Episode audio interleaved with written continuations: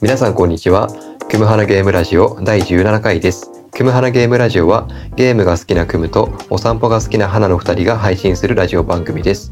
ゆるく楽しく安全にを大切に僕たちがその時感じた心の動きを記録して後から振り返ることを目的にそれぞれの趣味と心の動きの話などをしています。ということで花さん今回もはい。よろしくお願いします。よろしくお願いします。はい、ではまた1週間の振り返りということで、うん、この1週間花さんはいかがお過ごしでしたか？はい。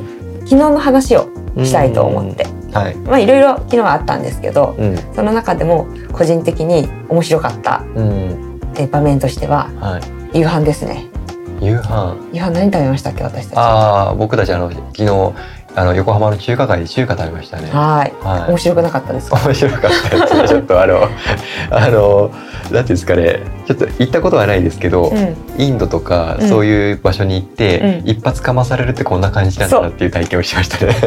日本にいるのに一発かまされる体験ってできなくないですか？うんないですね。いやだからもう最高の体験だったなって思って、これは言わないと皆さんにお知らせしないと。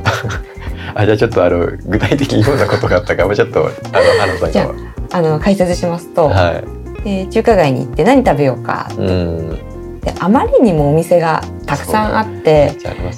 選べないですようね、ん。だからまあインスピレーションでうん。選ぼうと皆さんがおそらくよくやることってうん。え何食べようかじゃあこの辺で人気のお店とか話題のお店調べてそこ行こうかとかやると思うんですけど、うん。我々あまりそれしなくてうん。行き当たりばったりであここのお店入ってみようよとかよくやるんですけど昨日もそのパターンでしたね。うん。何の前情報もなしに「あここ行こうよ」で私たちが惹かれたのは食べ放題だったんですよね、食べ放題のお店もめちゃくちゃたくさんありましたよね。はい。それでこれも選ぶのよくわかんないから、うんあここいいんじゃないって言ったところに、うん。えー入ったとはい。大きな看板がお店の前にうん。あってでそこにお値段が大きな文字で書いてありましたよね、それがオーダー制でうん。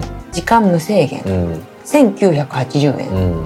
あらお手頃価格、うん。ね。と思いますねうん。でかなり品数もあって、あじゃあもうここにしよううん。って入りました、うん手前の方の席は割と混んでたから、そうですね。私一瞬あ入れないかもって思ったんですけど、どうぞどうぞっての中国人の方が奥どうぞって、うん。でもスムーズに奥に案内されて そしたら奥はわりかし空いていてそうですね。でお席に着いてうん。そしたら店員さんが、うんまあ、皆さん中国の方ですね、うん。女性の方がうん。やってきて食べ放題ねってもう、うん何もかもが決まってましたですねうん 食べ放題ねワンドリンク制お願いします。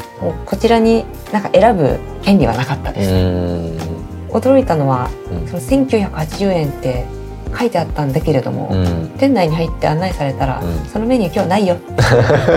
そうないんですよね。ないよ。こっちだけね。はでい。2980円。税抜き。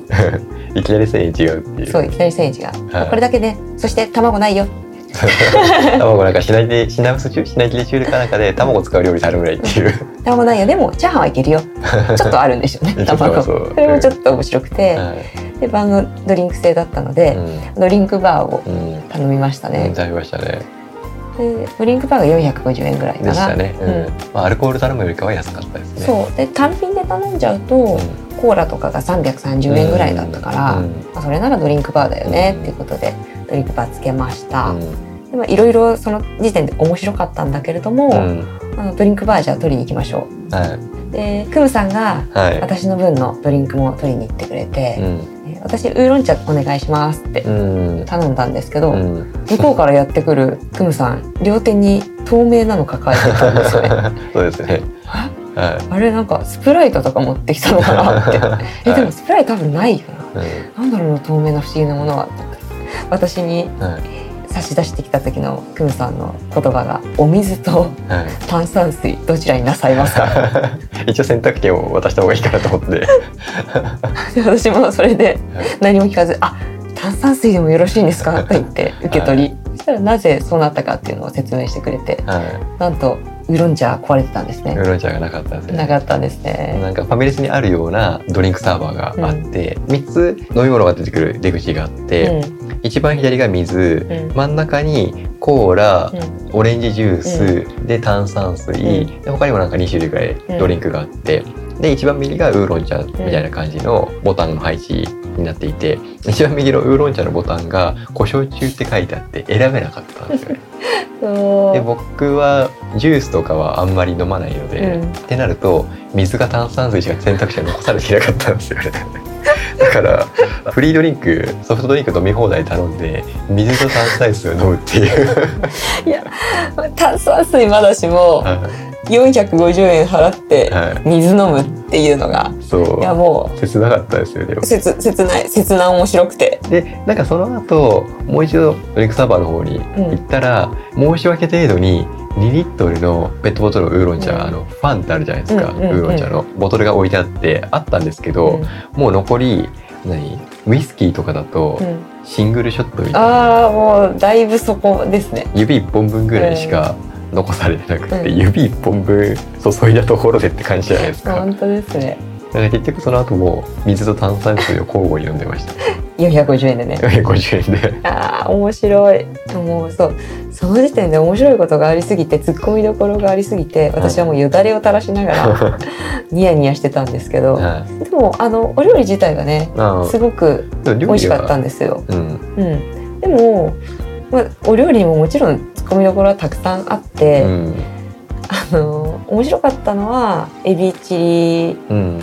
とあともう一つ何かありましたねスペアリブも面白かったしスペアリブの黒豆にも面白とか。かったし豆苗も面白かったですねあうんそうですね、うん豆苗のなんか炒め的な野菜豆苗の油炒めかなそうあの写真と違うやんっていう その差が激しくて面白すぎて、うんまあクスクス笑いながら食べたんですよね。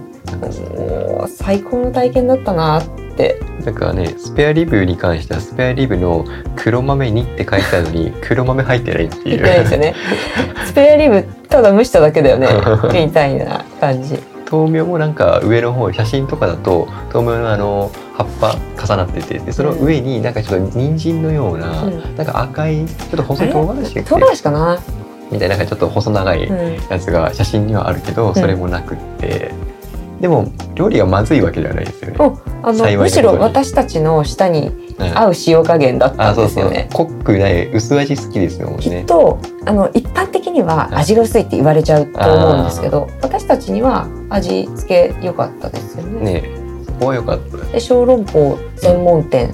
ねそこ期待が入ってたから。だったかコロッら。ポ美味しかった。あ小籠包美味しかったんだけど、うん。面白かった。やっぱりここにも面白ポイントがか、うん。ねぶっ込んでこられていて、豚肉の小籠包とうん。うんエビの小籠包を頼んだんだけれども、食べてみたらあどっちも豚肉やないかいっていうオチがあって面白かったですね。皮の色は違いましたね。皮の色はエビ色してました、なんか面白かったですね。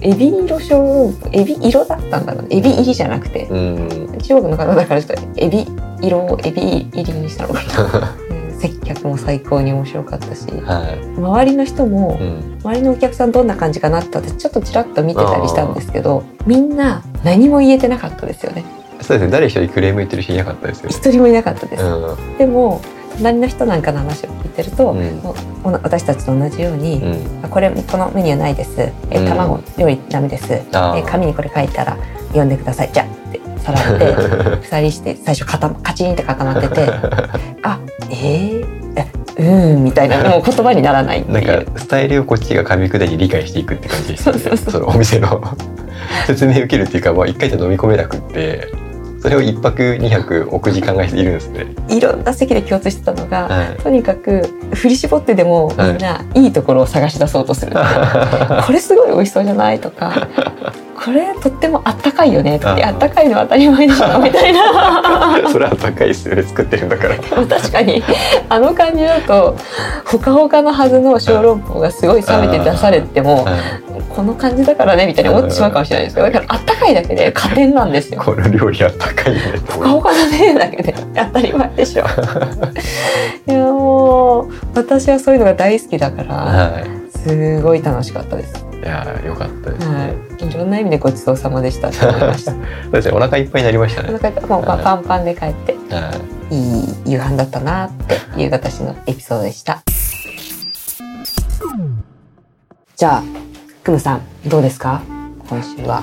僕はですね一個は何回か前にエンディングでちょっとお話ししたんですけど、う第1回アマチュアポッドキャストアワードっていうのにちょっと申し込みしましたっていうお話をしたんですけど、その結果が5月31日に発表されて、うん。えっと、その第1回ポッドキャストアワードの部門がうん。いくつかあって本和歌賞うん。なるほど賞びっくり賞、うん。ガクブル賞スマイル賞っていううんその5つの部門があってで僕たちのエピソードは本和歌賞に登録して、まあ、結果とすると、うん。僕らのはあの残念ながら、うん。本和歌賞は得られなかったんですけど、うん。まあ、各5つの部門の結果がうん。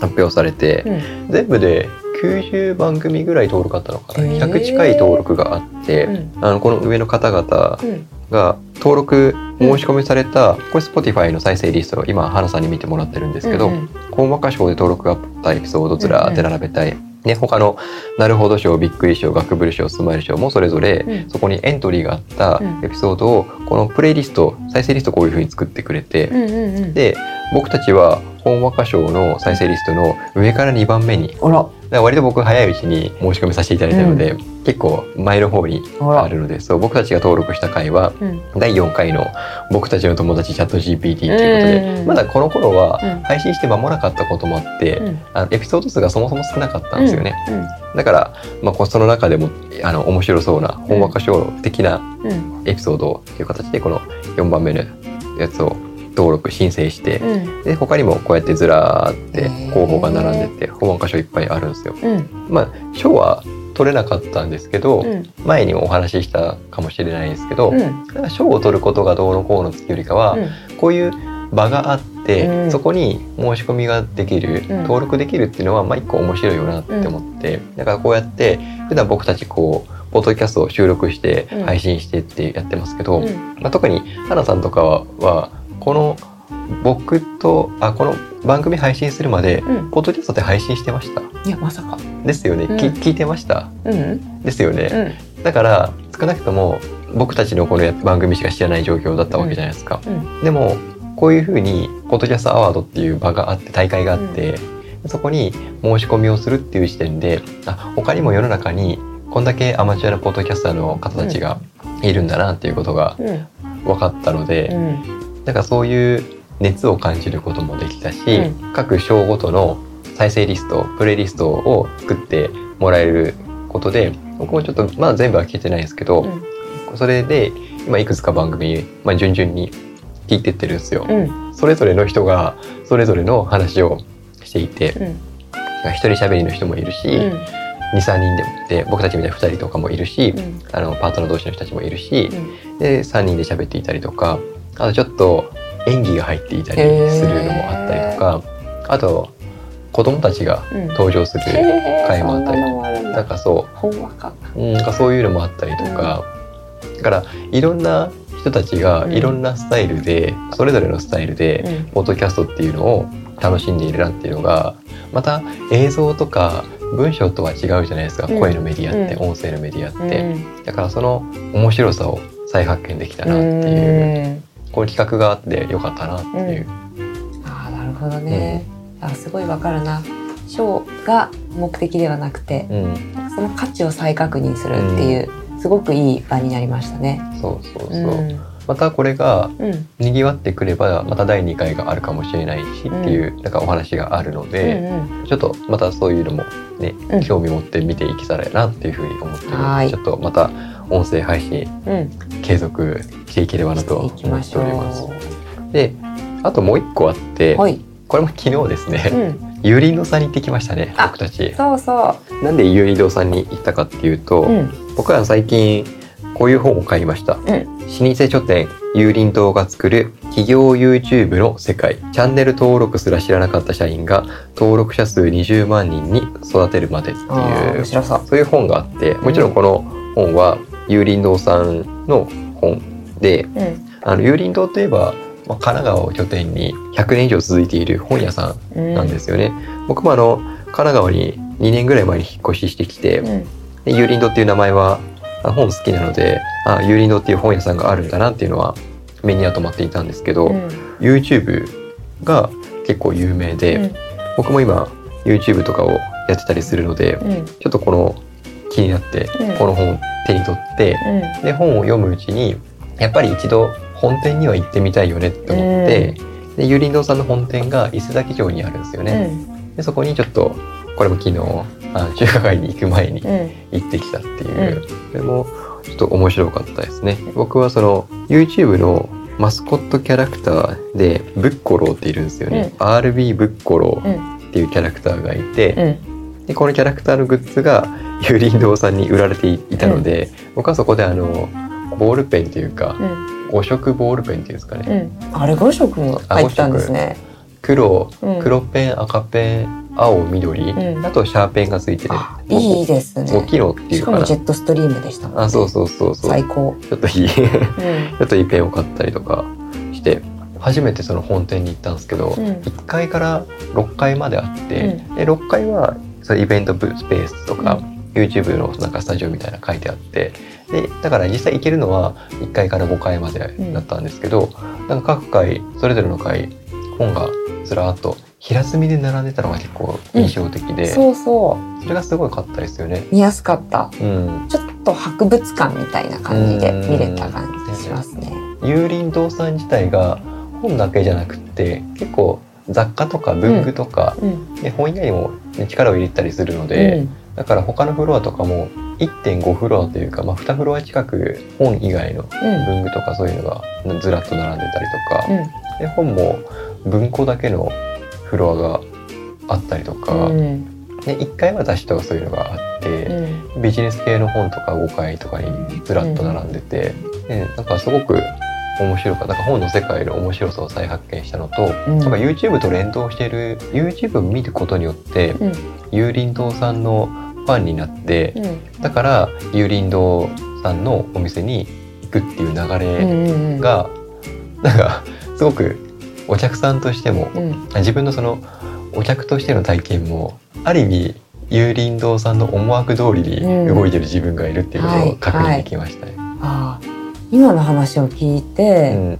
本屋さんっていろいろ蔦屋とか、うん。純駆堂とか行って、うん。文化堂とかあると思うんですけど、うん。あんまり自分の中でうん。どこがいいみたいなのってない分野だったんですよね。カフェとかだとこはい。このカフェがいいとか、ああからさまじゃなくてスーパーとかでこのスーパーがお気に入り。でも私の中ではこの本屋さんがとってもお気に入りみたいのはなくて、ー本屋さんだったらまあ大きめの本屋さんだったらよしうんぐらいな感覚だったんですけど今この有林堂が作るうん YouTube の世界の本をうん見てみたりあと実際にそういう目線で有林堂に行ったりするとうんひいき目で見わ見出しますね。そうなんですよね。うんだから、昨日もそのね一緒に有林堂さんに行った時に僕はもうこの本を読み終えた上で行って、YouTube も見た上で行ってるからその展示されてるなんかキムワイプとかが置いてあったりとか、ガラスペンが展示されていたりとか、まあ、実際売ってもいるんですけど、うん。YouTube でその回を見ていたからあこれ YouTube で紹介されていた〇〇っていう話があってみたいなことを花さんにうん。伝えていたりとか、なんかこの本のエピソードと YouTube のエピソードをうん。リアル店舗で、その花さんに伝えまくるみたいなことをやってて、うん。なんかそれがすごいですようね。んだからもう僕はもう勝手にその本と YouTube を見てる時点で僕は勝手にもう有林堂さんのファンになっちゃってて、でたまたま僕が今住んでる近くには有林堂さんがないから、うん。本を買うってなったらどうしても近くの人になってしまうと思うんですけど、うん。今回みたいに狙っていけるんだったら、やっぱ有林堂さん選ぶと思うし、っうん。ていうなんかすごい戦略というか、まんまとハマりますね。まんまとファン化されてるっていう。うん。いや面白いですよ。すごい参考になるし勉強になる。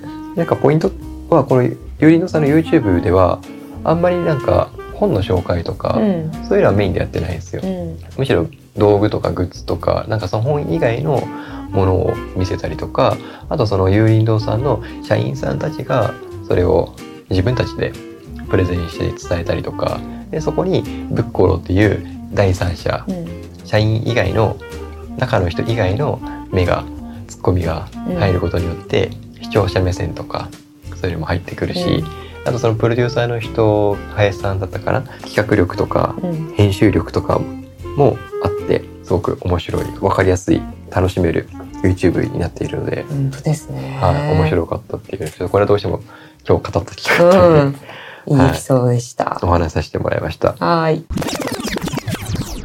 さあ原さんはい。ちょっと今回もだいぶ話し込んでしまいましたがどこが本編なんだ？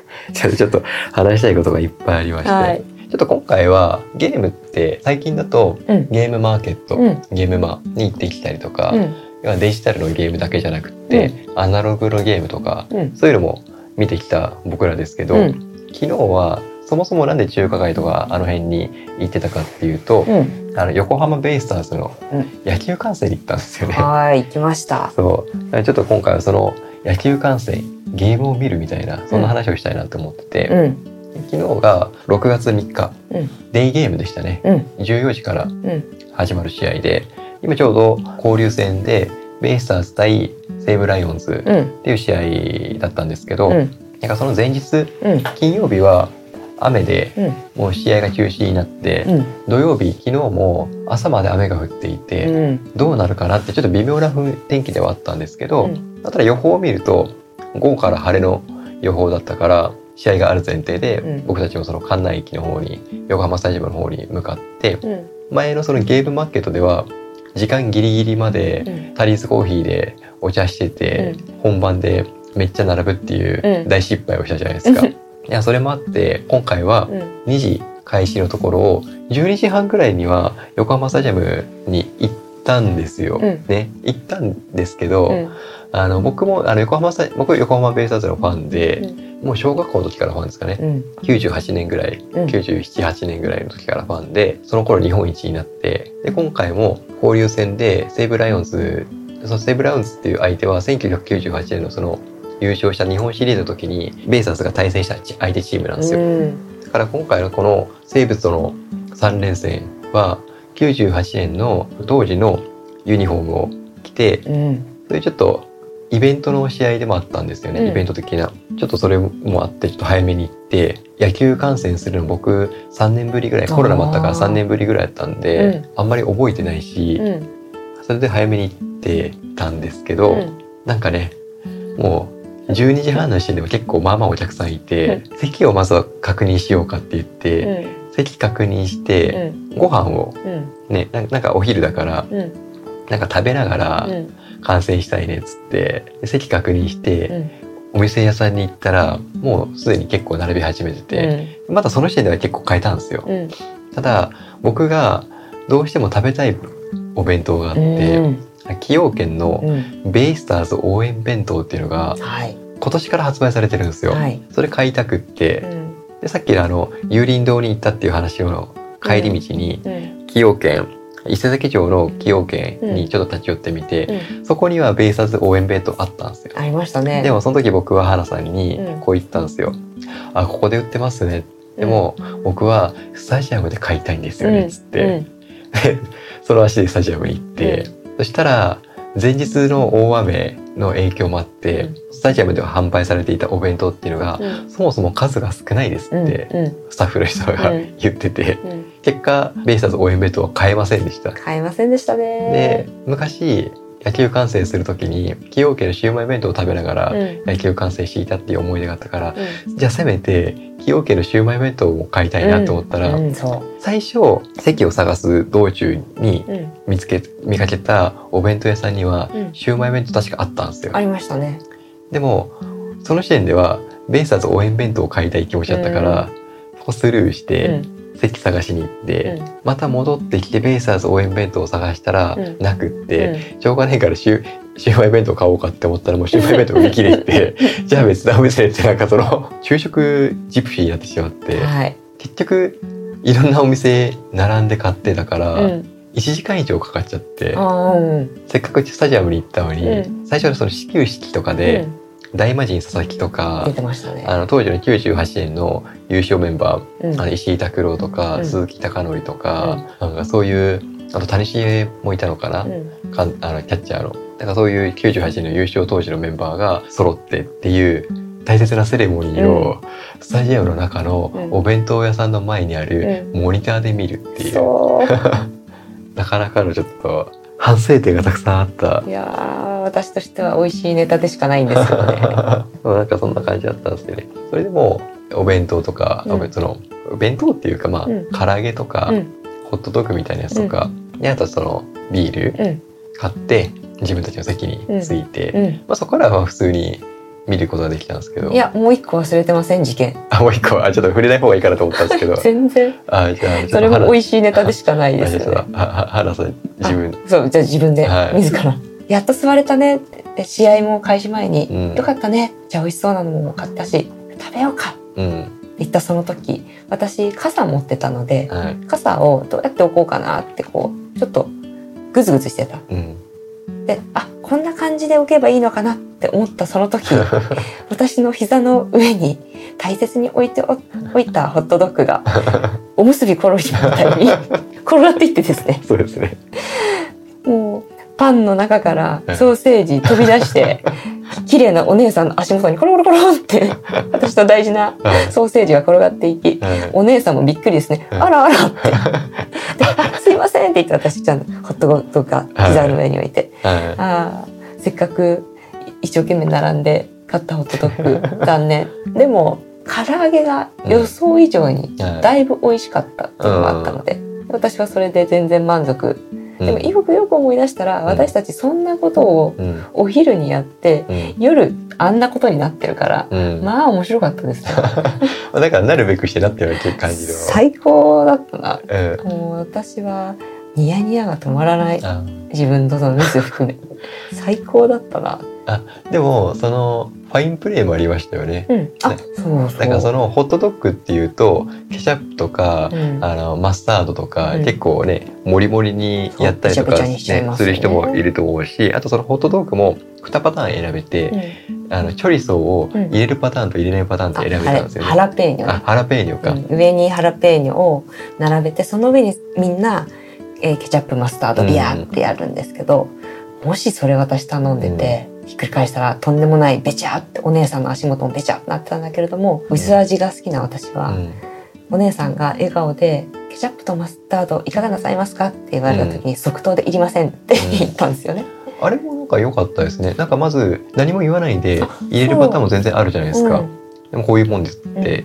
でもわざわざ聞いてくれたから、それもすごいし、あのうんね、忙しい中、ちゃんとお客さんのそ好みに応じて。うね。不幸中の幸いでした。だからもう本当に花さんのホットドッグはシンプルにバンズとパンとソーセージだけのそのシンプルな構成のやつとだったから。転がりやすい状態になってた。だからなんかびちゃびちゃになることもなく二次被害を避けれましたもんね。二つパンとソーセージを拾うだけでよかった。ね。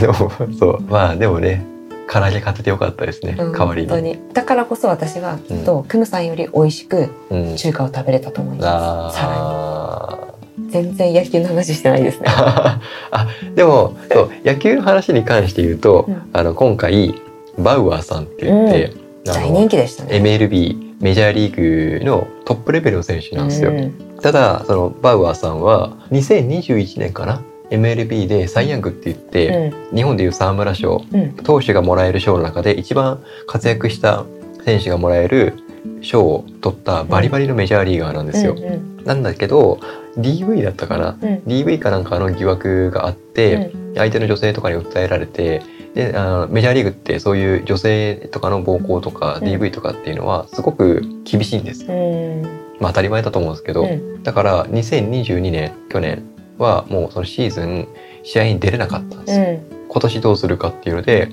やっぱり今年もメジャーで獲得する球団が現れなくって、でそれで横浜ベイスターズが採用を決めたんですよね。うん。横浜ベイスターズがそういう疑惑ある選手をなんで取ったかっていうと一応本人は否定してると、うん。1年間あの試合に出ないかったっていう制裁も受けているっていう,、いう意味で、うん。そこを一旦クリアしてるわけだから球団で招き入れて投げてもらうっていう風になったみたいで、まあ、一応日本の中でもやっぱりそうやって現役バリバリのうん。メジャーでめっちゃ活躍している選手がもうほぼハイパフォーマンス出せる状態でやってくるってこれまでなかったんですよ。うん。あってもバッターだったりとかピッチャーでその現役バリバリのメジャーリーガーがやってくるって多分今までなかったと思うので、だからすごい日本でも注目されてて、で今日本で今日昨日が4試合目の登板だったんですかね、うん。1ヶ月ぐらい前初回の登板ではちゃんと勝利を収めて、うん。でその後が結構大変だったんですよね、2試合目と3試合目では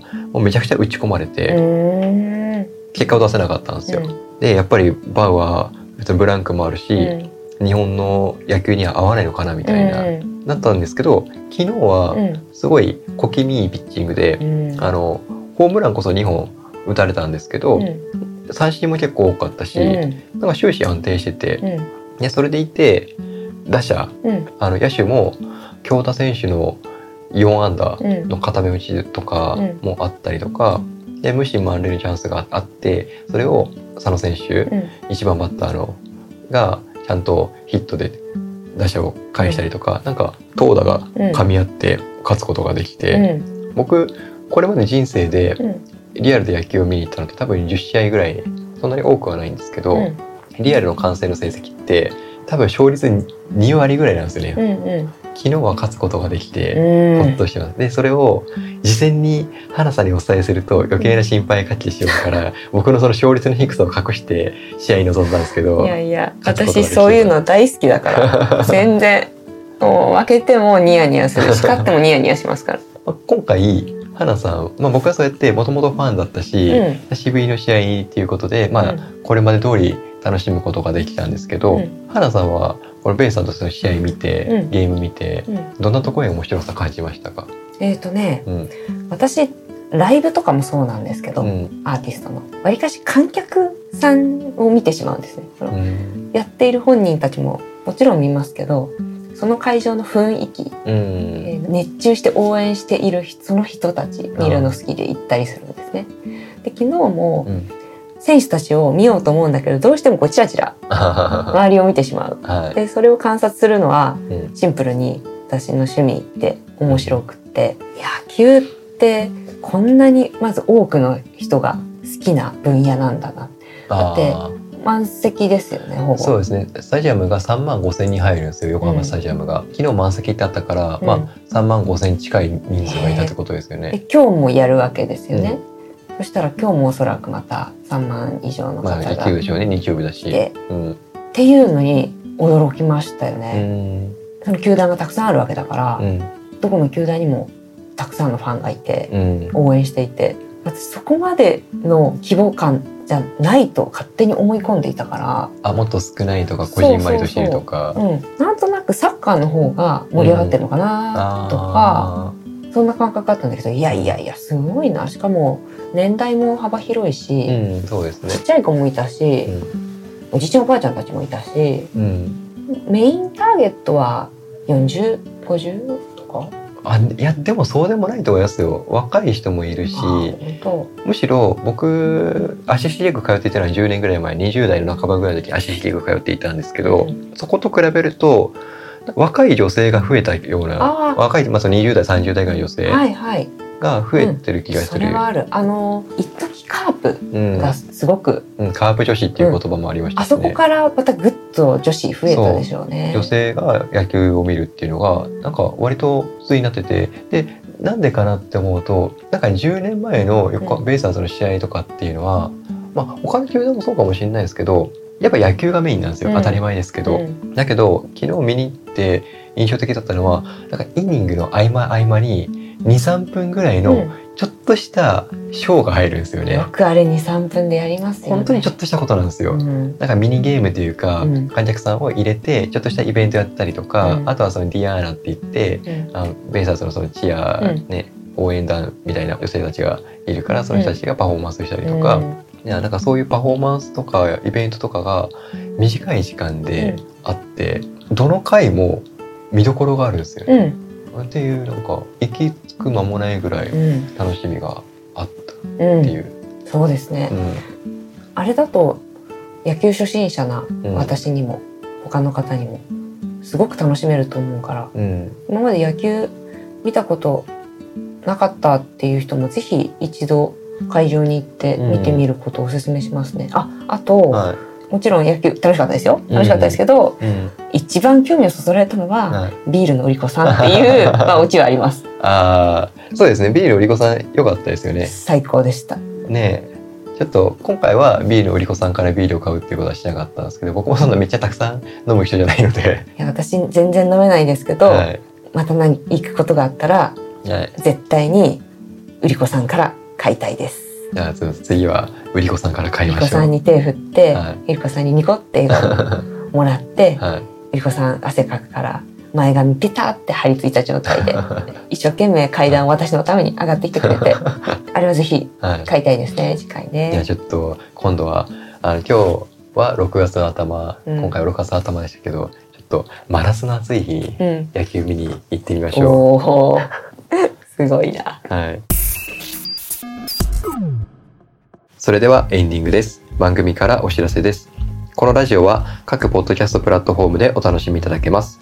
番組をフォローいただけると最新の回を配信時に受け取ることができるので、ぜひ番組フォローをお願いします。また、ご感想のフォームも設置しています。あなたのお便りをお待ちしています。ということで、今回もあのありがとうございました。ありがとうございましたちょっとね今週はいろいろもりもりだったんですけど、いろんな新しいこととか、うん結構挑戦とまではいいかないんですけど、うん。なんか日々いろんなことをやっていて、いろんなことをやっていることをこのラジオで話ができるっていうのは、うん。なんか一個じ僕の中で形として面白いなって思あってて、うんうんうん。なんかこの話をラジオですることにあなんかじ僕たちが何かしたことを体験したこととかをラジオで話をすることによって、うん。僕たちだけの会話じゃなくって、うん。やっぱりこれを聞かれる方のことを意識するじゃないですか、第三者のことを意識して話をするっていうのは、よく花さんが大事にされている言語化っていうところの大切なポイントなのかなって思うんですよ。